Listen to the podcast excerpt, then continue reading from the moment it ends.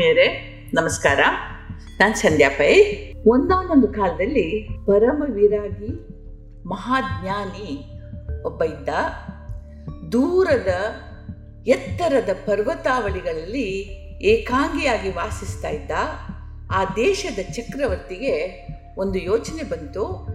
ಇಂಥ ಮಹಾಜ್ಞಾನಿ, ವೈರಾಗಿ, ತನ್ನ ಪ್ರಧಾನಮಂತ್ರಿಯಾಗಿದ್ದರೆ ತನ್ನ ಮಾರ್ಗದರ್ಶಕನಾಗಿದ್ದರೆ ತಾನು ಇನ್ನೂ ಉತ್ತಮ ರೀತಿಯಲ್ಲಿ ದೇಶವನ್ನು ನಡೆಸಬಹುದು ಅನಿಸಿತು ರಾಜ ಉತ್ಸವ ಮೂರ್ತಿಯಾದರೆ ಪ್ರಧಾನಮಂತ್ರಿ ಮೂಲ ವಿಗ್ರಹದಂತೆ ನಿಜಕ್ಕೂ ತನ್ನ ಬುದ್ಧಿಮತ್ತೆ, ವಿವೇಚನೆಗಳಿಂದ ದೇಶವನ್ನು ಪ್ರಗತಿಯತ್ತ ನಡೆಸುವವನು ಪ್ರಧಾನಿ.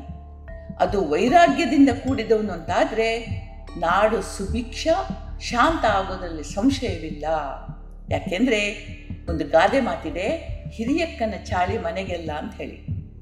ಸರಿ, ರಾಜ, ಅಮೂಲ್ಯ ಉಡುಗೊರೆಗಳೊಂದಿಗೆ ಕೆಲವು ಮಂದಿ ಸಭಾಸದರನ್ನ ಆ ವಿರಾಗಿಯನ್ನ ಕಂಡು ತನ್ನ ಕೋರಿಕೆಯನ್ನು ಮುಂದಿಡಬೇಕು ಅಂತ ಹೇಳಿ ಕಳಿಸಿಕೊಟ್ಟ ಬಹಳ ದಿನಗಳ ಪಯಣದ ನಂತರ ರಾಜ ಪ್ರತಿನಿಧಿಗಳು ಸಂತ ಇರೋವಲಿಗೆ ಬಂದು ಮುಟ್ಟಿದ್ರು.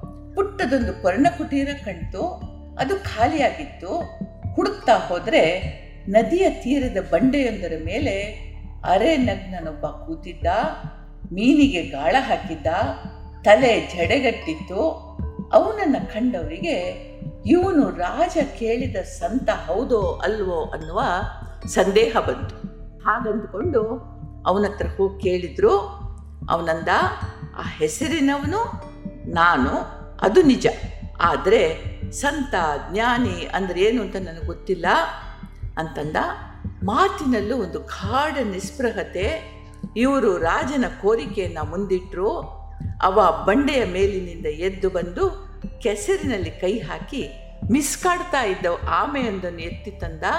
ಮತ್ತು ಇವರ ಮುಂದೆ ನೆಲದಲ್ಲಿಟ್ಟ. ಇದು ನಿಮ್ಮ ರಾಜನ ಲಾಂಛನವಂತೆ, ಹೌದಾ? ಅಂತಂದ. ಇವರು ಹೌದು ಅಂದರು. ಇದನ್ನು ಚಿನ್ನದಲ್ಲಿ ಎರಕ ಹೊಯ್ದು ವಜ್ರ ವೈಡೂರ್ಯಗಳಿಂದ ಸಿಂಗರಿಸಿದಂತೆ ಹೌದಾ ಅಂದ. ಹೌದು ಅಂದ್ರೆ ಇವರು. ಪ್ರತಿದಿನ ಎರಡು ಹೊತ್ತು ಅದಕ್ಕೆ ವೈಭವದ ಪೂಜೆ ನಡೀತದಂತೆ, ನೈವೇದ್ಯ ಆಗ್ತದಂತೆ ಹೌದೇನು ಅಂದ. ಹೌದು ಅಂದರು. ಇವನು ಅದೇ ಧಾಟಿಯಲ್ಲಿ, ಹಾಗಾದರೆ ಒಂದು ಷರ್ತಿದೆ, ಈ ಆಮೆಯ ಮೂರ್ತಿಯ ಜಾಗದಲ್ಲಿ ಈ ಜೀವಂತ ಆಮೆಯನ್ನು ಇಡ್ಲಿಕ್ಕೆ ನೀವೆಲ್ಲ ಒಪ್ತೀರಿ ಅಂತಾದರೆ ಮುಂದೆ ಮಾತಾಡೋಣ ಅಂತಂದ.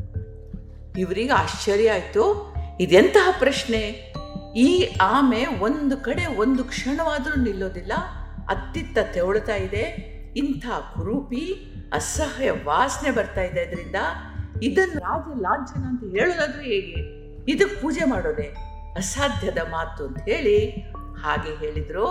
ಸ್ವಾಮಿ, ಇದು ಸಾಧ್ಯ ಇಲ್ಲ ಅಂತಂದ್ರು. ಇವನ ಮುಖದ ಮೇಲೆ ತಿಳಿ ಹಾಸ್ಯದ ನಗು ಮೂಡಿತು. ನಿಮ್ಮ ಪ್ರಶ್ನೆಗೆ ಉತ್ತರ ಇದರಲ್ಲೇ ಇದೆ. ನಿಮ್ಮ ರಾಜನಿಗೆ ತಾನು ಹೇಳಿದಂತೆ ಕೇಳುವ ವಿಗ್ರಹಗಳು ಬೇಕು. ಜೀವಂತ ಮನುಷ್ಯರಲ್ಲ.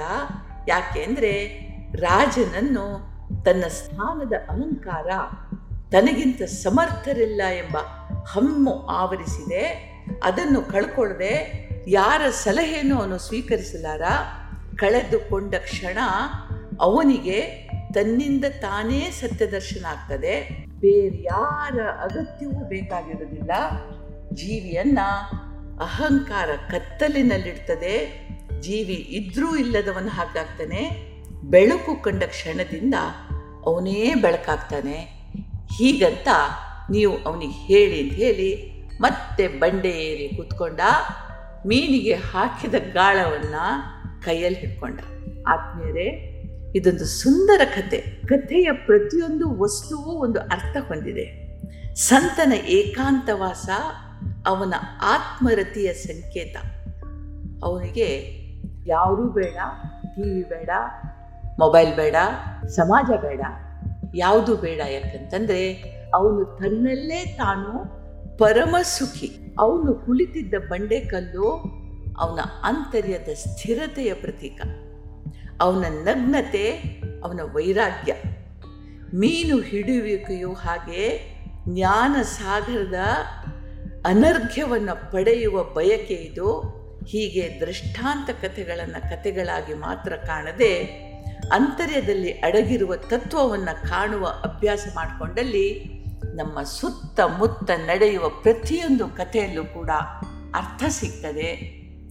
ಅದನ್ನು ಅರ್ಥ ಮಾಡಿಕೊಂಡಾಗ ಬದುಕು ಸಾಮಾನ್ಯದಿಂದ ಅಸಾಮಾನ್ಯಕ್ಕೆ ಹೋಗ್ತದೆ ಅಂತ ನನ್ನ ಅನಿಸಿಕೆ. ಇದು ಪ್ರಾಚೀನರು ಹೇಳಿದ ಮಾತು. ನಮಗೆಲ್ರಿಗೂ ಇಂಥ ಉನ್ನತಿ ಸಿಗಲಿ ಅಂತ ಹಾರೈಸ್ತೇನೆ. ನಮಗೆಲ್ರಿಗೂ ದೇವರು ಒಳ್ಳೇದು ಮಾಡಲಿ. ಜೈ ಹಿಂದ್.